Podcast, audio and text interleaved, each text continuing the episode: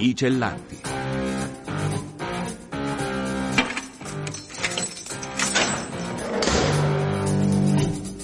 Liberi di raccontare storie dal carcere.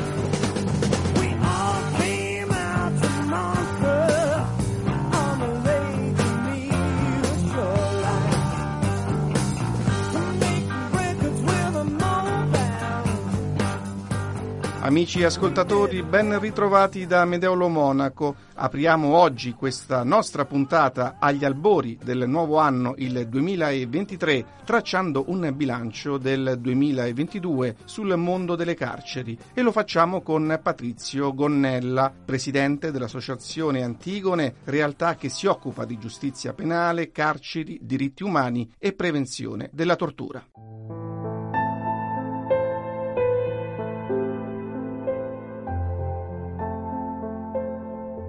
Un anno complicato, un anno complicato perché ovviamente abbiamo visto una mancanza di attenzione e di visione, cioè non c'è una presa in carico con una visione umanitaria e costituzionale della pena da parte delle istituzioni c'è diciamo, una sorta di vivere alla giornata sulla questione carceraria. E noi invece avremmo bisogno che eh, si riparta da quel bellissimo articolo 27 della Costituzione e a partire da quell'articolo 27 si costruisca un modello penitenziario moderno e umano e invece questo non è accaduto e il 2022 possiamo dire è stato l'anno in cui non si sono fatte le riforme. Si è parlato più volte della necessità di un nuovo regolamento penitenziario. Si era ipotizzato l'approvazione di un nuovo regolamento penitenziario che ad esempio consentisse più rapporti con l'esterno, con le famiglie, più telefonate, più vita all'interno delle carceri, istruzione, lavoro, intrattenimento, invece è rimasto tutto fermo. E in questo essere tutto fermo il carcere è diventato sempre più un luogo dove noi recludiamo e teniamo tutti coloro che il nostro sistema di assistenza pubblica, il nostro welfare non riesce a trattare, persone con problemi psichiatrici, persone sole, stranieri, irregolari, homeless, tossicodipendenti. E così si spiega la situazione di tensione che si vive dentro. Dunque restano forti criticità, ma in questo scenario si intravedono anche delle luci? Eh, non è facile, però forse c'è una luce, eh, che la luce è dai giovani operatori che entreranno tra un po' a lavorare nelle carceri. Per esempio ci sono 57 giovani direttori che entro il 2023 finalmente entreranno in servizio non si assumeva un direttore dal 1998, per cui ovviamente tutta una classe dirigente invecchiata, stanca, affaticata. 57 sì, sono una piccola luce perché loro devono portare motivazione, entusiasmo e visione costituzionale della pena dentro e anche cercare di essere i motori di cose belle che possono accadere nei territori. Nei territori ci sono associazioni, parrocchie, volontariato, eh, cooperative, imprenditori, enti locali che possono dare il loro contributo a creare occasioni di lavoro, a creare occasioni di studio, a creare occasioni di sostegno sociale, morale e umano. Ecco, questa è una luce.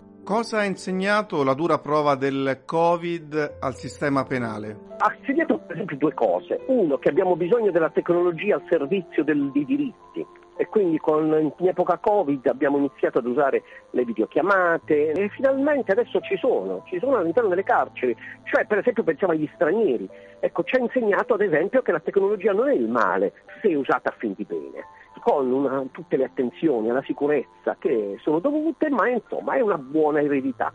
Un'altra buona eredità è quella di dire che in alcuni casi si può per esempio continuare la pena agli arresti domiciliari. È successo durante il Covid, e abbiamo visto varie migliaia di persone che sono state scarcerate in quel periodo e hanno rispettato il patto con la magistratura non commettendo nuovi reati. Questi sono due insegnamenti importanti.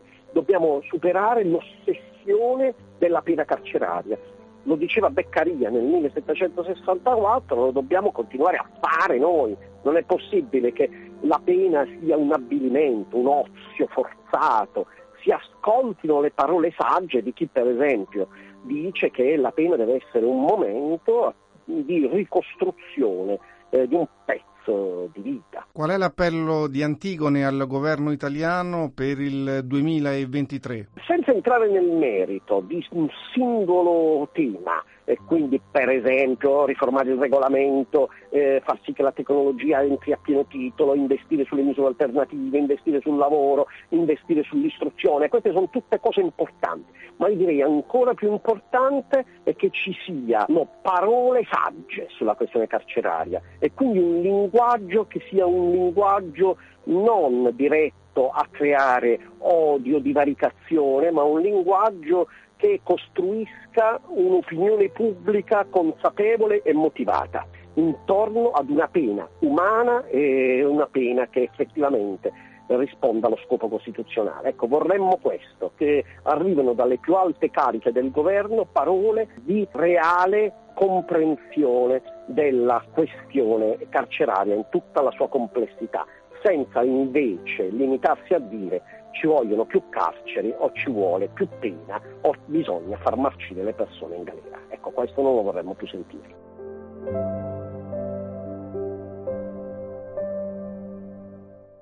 L'interruzione dei legami affettivi tra genitori detenuti e figli può incrementare fenomeni di abbandono scolastico, devianza giovanile, disoccupazione e disagio sociale. La missione dell'Associazione Bambini Senza Sbarre è proprio quella di promuovere il mantenimento della relazione figlio-genitore durante la detenzione e di sensibilizzare la società civile perché si faccia carico dei diritti umani in favore dei minori e della genitorialità. Gianmarco Murroni ha raggiunto telefonicamente il presidente presidente dell'associazione Lia Sacerdote che ci ha raccontato l'importanza delle loro attività. L'attività di Bambini Senza Sbarre è quella appunto di tutelare questi diritti dei figli e genitori detenuti che hanno il bisogno e la necessità di mantenere il rapporto con il proprio genitore. Sono ragazzi che entrano regolarmente in carcere per appunto incontrare il, il genitore o la mamma o il papà e i bisogni che noi conosciamo da tanti, ormai da tutti questi anni sono diventati dei diritti riconosciuti da quando l'associazione ha proposto la carta dei diritti eh, di questi ragazzi al Ministro della Giustizia e alla Garante Nazionale Infanzia. Nel 2014 fu siglata questa, questa carta che effettivamente ha raccolto diciamo, i bisogni fondamentali che sono diventati diritti, liberando un po' diciamo, il buonismo rispetto all'infanzia che ha difficoltà, diventando europea, questa carta è diventata europea nell'aprile del 2018, quindi è diventata anche un modello per la prima raccomandazione eh, europea su questo tema. Quindi diciamo, l'attività eh, di Bambini Senza Altare è su vari piani, il primo livello base è quello di accogliere i ragazzi che entrano in carcere. Noi diciamo sempre che se uno andasse fuori da un carcere alle 8 di mattina, ecco, vedrebbe una fila eh, di bambini come, come, se fosse una scuola, che sono i ragazzi appunto che, che aspettano di poter entrare per incontrare il proprio genitore. E per loro è un momento importante di mantenimento della relazione indipendentemente di fatto di quello che poi eh, è accaduto nella vita del genitore, perché per questi ragazzi, al di là del reato, che però non deve essere mai essere assimilato alla persona che è in carcere, è comunque il genitore, quindi la persona di riferimento importante per crescere. Questo primo livello è quello dell'accoglienza.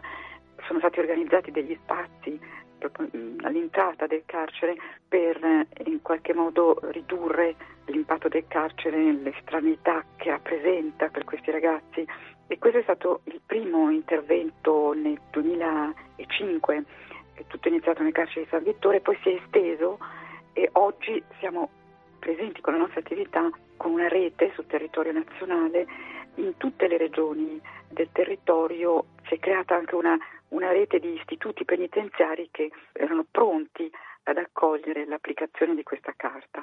Questa è un'attività ed è un progetto che da due anni si svolge, attualmente in corso e all'interno del progetto c'è anche un'altra azione molto diciamo, pilota anche rispetto all'Europa. Eh, noi siamo da sempre un'associazione in rete europea, siamo europei da, dall'inizio dal 2002 e noi condividiamo con la rete europea che oggi è costituita da 18 paesi, dai tre inizialmente noi abbiamo contribuito alla fondazione della rete Children of Prisoners Europe e portiamo nelle riunioni annuali in vari paesi europei questa attività che è un'attività pilota rispetto al resto della rete. Ma quanto è importante e... proprio a riguardo creare una rete che ovviamente, come ha appena spiegato, unisce eh, le regioni italiane all'Europa, ma poi arriva capillarmente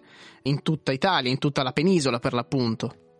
Sì, ecco, con naturalmente degli istituti che in ogni regione rappresentano l'esperienza pilota, che poi appunto speriamo si estenda, cioè c'è bisogno di un tempo per assimilare questo pensiero che in realtà è presente. Il carcere non è solo destinato, cioè è destinato agli adulti, però bisogna non dimenticare che tutti i giorni entrano dei ragazzi che in alcuni casi per tutta la detenzione del genitore che può durare anche anni frequentano questo luogo e quindi è un luogo che mh, mm, diventa rilevante nella vita di questi ragazzi e rappresenta anche un'esperienza di legalità. Certo, in qualche modo riuscire a comunicare in maniera positiva quello che è il carcere in questo senso. Sì, effettivamente può rappresentare un'esperienza di legalità. Noi per questo condividiamo con la Polizia Penitenziaria un intervento importante, è la prima volta che sia in Italia che in Europa avviene questo, che è una uh, sensibilizzazione al tema. La polizia penitenziaria sono le persone che accolgono i ragazzi tutti i giorni, eh, la loro attenzione alla sicurezza e noi abbiamo eh, titolato questo intervento Coniugare sicurezza e qualità dell'incontro, proprio perché è un momento importante per questi ragazzi la consapevolezza nell'unità di polizia penitenziaria l'importanza che loro rivestono è un momento importante e quindi è un lavoro che va avanti da diversi anni. Con questo progetto nazionale è intensificato e è la condivisione di una consapevolezza, di una pratica che consente al luogo carcere di adeguarlo al fatto che viene frequentata certo. temporalmente anche dai, dai, minorenni. Certo, dai ragazzi, dai più piccoli. Dai ed è in corso, Presidente, anche una campagna particolare che riguarda proprio l'associazione Bambini Senza Sbarre. Sì, di solito a Natale, insomma vicino a Natale, che è un momento di maggiore attenzione e di sensibilità anche della società civile, questo è un tema abbastanza trascurato e il carcere diventa il centro di una campagna, la nostra campagna che è una campagna di raccolta fondi, anche quindi eh, è un'attività impegnativa, quella che facciamo da anni e che il sostegno basta mai, quindi al di là di poterne parlare, quindi sensibilizzare per evitare che questi ragazzi siano emarginati, stigmatizzati perché hanno un genitore in carcere. Questo è un tema centrale per la loro vita, quindi a scuola. In questo progetto c'è anche una, un intervento inedito per noi, per la prima volta siamo finalmente usciti fuori dal carcere e lavoriamo eh, nelle scuole dove questi ragazzi passano la maggioranza del eh, loro tempo a sensibilizzare anche rispetto appunto alla non emarginazione perché questi ragazzi in realtà vivono con un segreto, cioè di non poter raccontare perché sanno che questo poi ha come conseguenza essere emarginati. Quindi questa campagna desidera sensibilizzare e magari raccogliere anche fondi perché noi possiamo continuare a fare al meglio il nostro lavoro. Ecco, per qualsiasi informazione eh, dove ci si può rivolgere?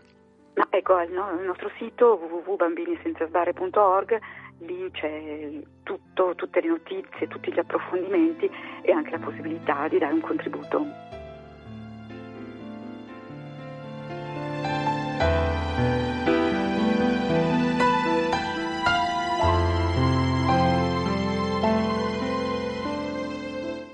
Parliamo ora di un'iniziativa nata dalla collaborazione tra la parrocchia di San Leonardo a Pallanza, una frazione di Verbania, e la casa circondariale di questo comune. Si tratta del progetto Laboratorio Sacro che coinvolge detenuti per la realizzazione di paramenti sacri. Di questa iniziativa ci parla Don Riccardo Zarinetti.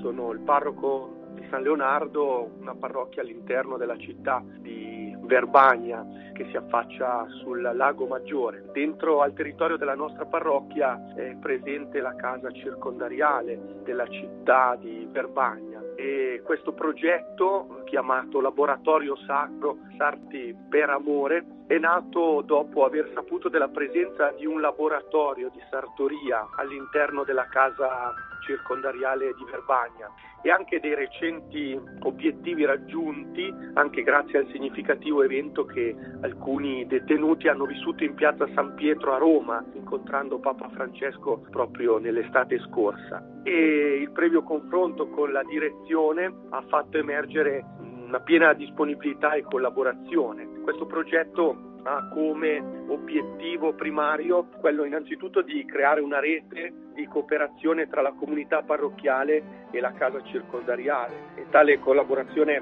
è anche finalizzata a far conoscere il prezioso lavoro educativo, possiamo chiamarlo anche così, no? di reintegrazione umano e sociale che il penitenziario ha come specifico della propria missione. Don Riccardo, cos'è il laboratorio sacro? Questo laboratorio sta permettendo ad alcuni detenuti coinvolti e con abili mani di relazionarsi innanzitutto con un apposito personale esterno che li sensibilizzerà eh, all'arte sacra eh, al fine di aumentare le loro conoscenze culturali e religiose. Non da ultimo è da sottolineare il fatto che questo laboratorio permetterà a questi detenuti e al personale esterno coinvolto di sperimentare quella che sta a cuore a tutti, la dinamica dell'inclusione sociale. E quindi si stanno realizzando questi manufatti e questi paramenti sacri proprio per abbellire la chiesa eh, parrocchiale di San Leonardo. Con quale spirito questi detenuti hanno risposto a questo progetto? Con quale emozione? Innanzitutto di grande riconoscenza, questo nei confronti dei volontari che incontrano eh, in parrocchia e anche nei confronti ecco, dei sacerdoti, dei collaboratori. Alcuni di loro, in modo particolare uno di loro, aveva, e questo lo ha raccontato, una nonna che nella sua parrocchia faceva il medesimo lavoro e per noi è stato un modo per riconoscere quelli che sono i carismi, i talenti all'interno di ogni persona e all'interno anche di ogni persona che è detenuta nella casa penitenziale, nelle carceri. Il progetto è partito a novembre e a marzo l'intera produzione sartoriale sarà anche messa in mostra, giusto Don Riccardo? Sì, abbiamo già vissuto proprio durante la festa dell'Immacolata l'8 dicembre una prima presentazione del progetto a tutta la comunità, proprio durante la messa solenne dell'Immacolata. Erano presenti alcuni detenuti, erano ovviamente presenti il personale responsabile, la direzione con l'educatrice e l'ispettore e in quel contesto sono già stati presentati alla comunità i primi manufatti, ecco, i primi paramenti. L'obiettivo è proprio quello di portare a conclusione questo progetto nel mese di marzo o comunque sotto il periodo pasquale per presentare poi ulteriormente alla comunità tutti i manufatti realizzati. Come ha già detto, eh, l'obiettivo è quello di creare una rete di cooperazione tra una comunità parrocchiale e una casa circondariale, in modo che non manchi mai, come spesso diceva anche Papa Francesco, una finestra di speranza, proprio quella che le parrocchie possono creare nella vita, nell'esperienza di questi fratelli detenuti. Penso che sia la carta vincente, lo abbiamo anche considerato insieme ai volontari, e insieme anche a una delle associazioni che opera all'interno del carcere che si chiama proprio Camminare insieme, nonostante le barriere, nonostante tante volte le divisioni i pregiudizi, credo che questo sia l'obiettivo, camminare insieme e lo possiamo considerare davvero un obiettivo di speranza, cioè nonostante tutto la Chiesa è chiamata a camminare insieme, anche con i fratelli più fragili, forse più esclusi, però eh, questo è l'obiettivo di ogni cristiano, è l'obiettivo di ogni comunità. Quali frutti porta questo progetto eh, Laboratorio Sacro? Posso dire che questo progetto, ma non solo questo progetto, tutta l'opera di cooperazione e di collaborazione con questa struttura, ma soprattutto con le persone detenute, crea una sensibilità davvero di inclusione ed è significativo una parrocchia, una comunità come la nostra, che ha, posso dire, il privilegio di avere questa struttura, ma come altre strutture di fragilità possa donare un motivo di speranza. A proposito di questo, è un progetto che porta speranza nella vita, nelle vite di queste persone, ma è anche una ricchezza, ce lo stava accennando, per la comunità. Sì, innanzitutto posso dire che la giornata della presentazione dell'8 di dicembre ha visto davvero, cioè coinvolta tutta la comunità. C'erano delle attese anche di fronte a quel momento, non soltanto per vedere ciò che era stato realizzato, ma anche per poter incontrare queste persone in un luogo bello e significativo come la parrocchia. Subito dopo è nata anche un'altra iniziativa, sempre in accordo con la direzione, i giovani dell'oratorio Don Bosco, che anche questo all'interno della parrocchia, o meglio delle nostre parrocchie della città, si sono offerti per animare la messa di Natale all'interno del carcere. Il mattino del 24 eh, il cappellano Don Giovanni insieme ad alcuni religiosi e religiose e insieme ai giovani dell'oratorio hanno animato la messa di Natale che si è svolta proprio la vigilia di Natale il 24 mattina. Questo credo che sia proprio secondo la logica, non soltanto che da cosa nasce cosa, ma che l'amore è contagioso.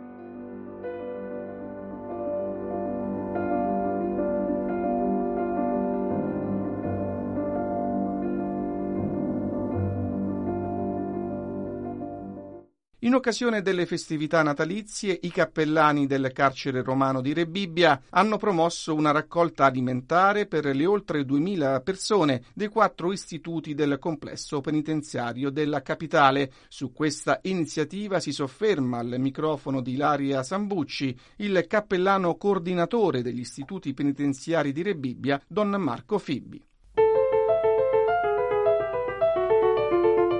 Questa raccolta nasce molti anni fa, io non ero ancora cappellano, sono solo tre anni che seguo questa realtà del carcere di Rebibbia, però sono molti anni che i cappellani si danno da fare per fornire a tutti i detenuti, tutti i detenuti e le detenute di Rebibbia, perché nel Rebibbia sono quattro istituti di cui uno femminile e tre maschili, un panettone in occasione del Santo Natale. Certamente non è il segno, l'unica motivazione di questa raccolta noi intendiamo eh, fornire ai detenuti 365 giorni all'anno eh, un'assistenza e soprattutto una prospettiva che riguarda il dopo la carcerazione, cioè noi cerchiamo di fargli capire che il mondo fuori non ce l'ha con loro e quindi di riconciliare il detenuto con la realtà esterna, per quanto questo è possibile, ovviamente per quanto il detenuto riesce a comprendere e a mettersi in questa linea. Pertanto le raccolte come questa di quest'anno che riguarda un po' tutte le parrocchie di Roma vuole essere appunto questo segno di riconciliazione, di attenzione da parte della realtà esterna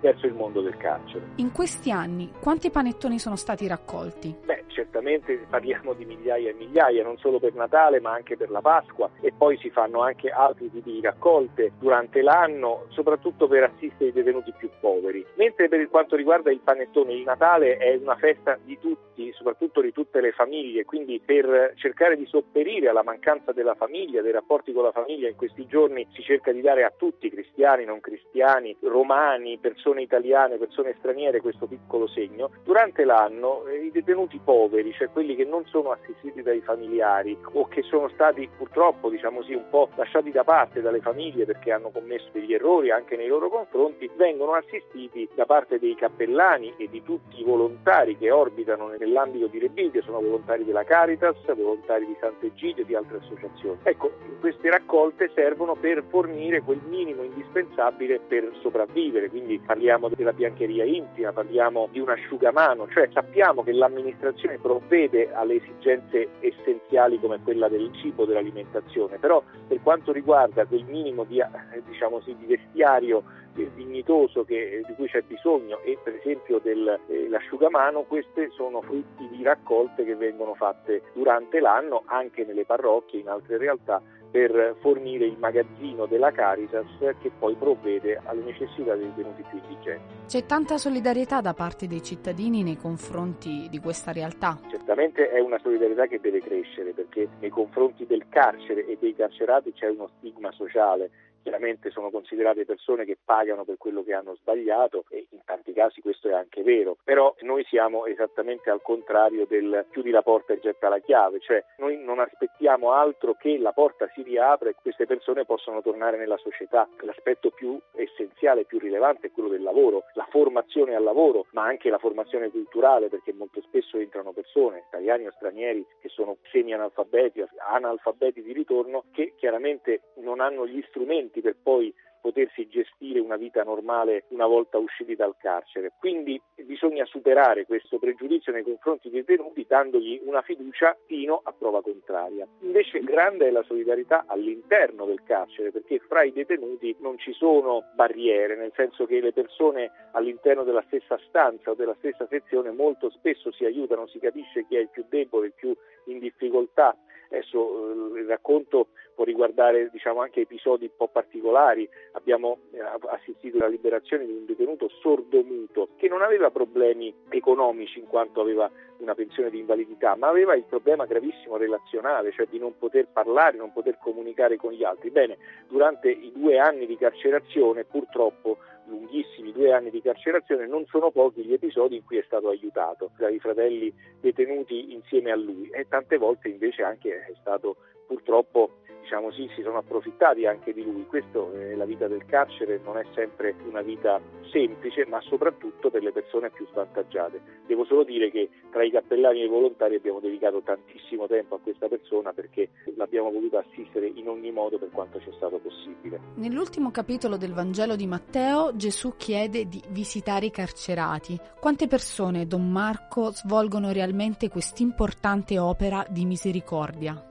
C'è un grande interesse per questo, cioè ci sono ovviamente queste associazioni di volontariato, sappiamo che in carcere non si può entrare liberamente, persino i parenti o le figure diciamo così collaterali alla famiglia come potrebbe essere una fidanzata eccetera hanno tanta difficoltà a entrare in carcere se non c'è un rapporto eh, stabilito. Quindi i volontari entrano sulla base di, proprio di un articolo dell'ordinamento penitenziario e vengono autorizzati a fare il loro servizio all'interno e devo dire non ci mancano. E quindi c'è grande attenzione per questo. Però non possono essere sempre solo una minoranza di persone cioè i cristiani in quanto tali i credenti in quanto tali non possono entrare in carcere e fare visite visita ai propri fratelli detenuti, anche se fossero magari parrocchiani, persone della stessa comunità, però possono invece impegnarsi nel sostegno, quindi la visita può essere effettuata da alcune persone che agiscono anche per conto di tutta la comunità cristiana e questi appunto sono i volontari e la realtà più importante di volontariato associato qui a Rebibbia, al nuovo complesso di Rebibbia e negli altri tre istituti è il VIC Volontari in carcere della Caritas di Roma, quindi aiutando anche la Caritas di Roma che spesso ha iniziative iniziative in favore dei detenuti si realizza un po' quest'opera di misericordia che è quella di visitare i detenuti.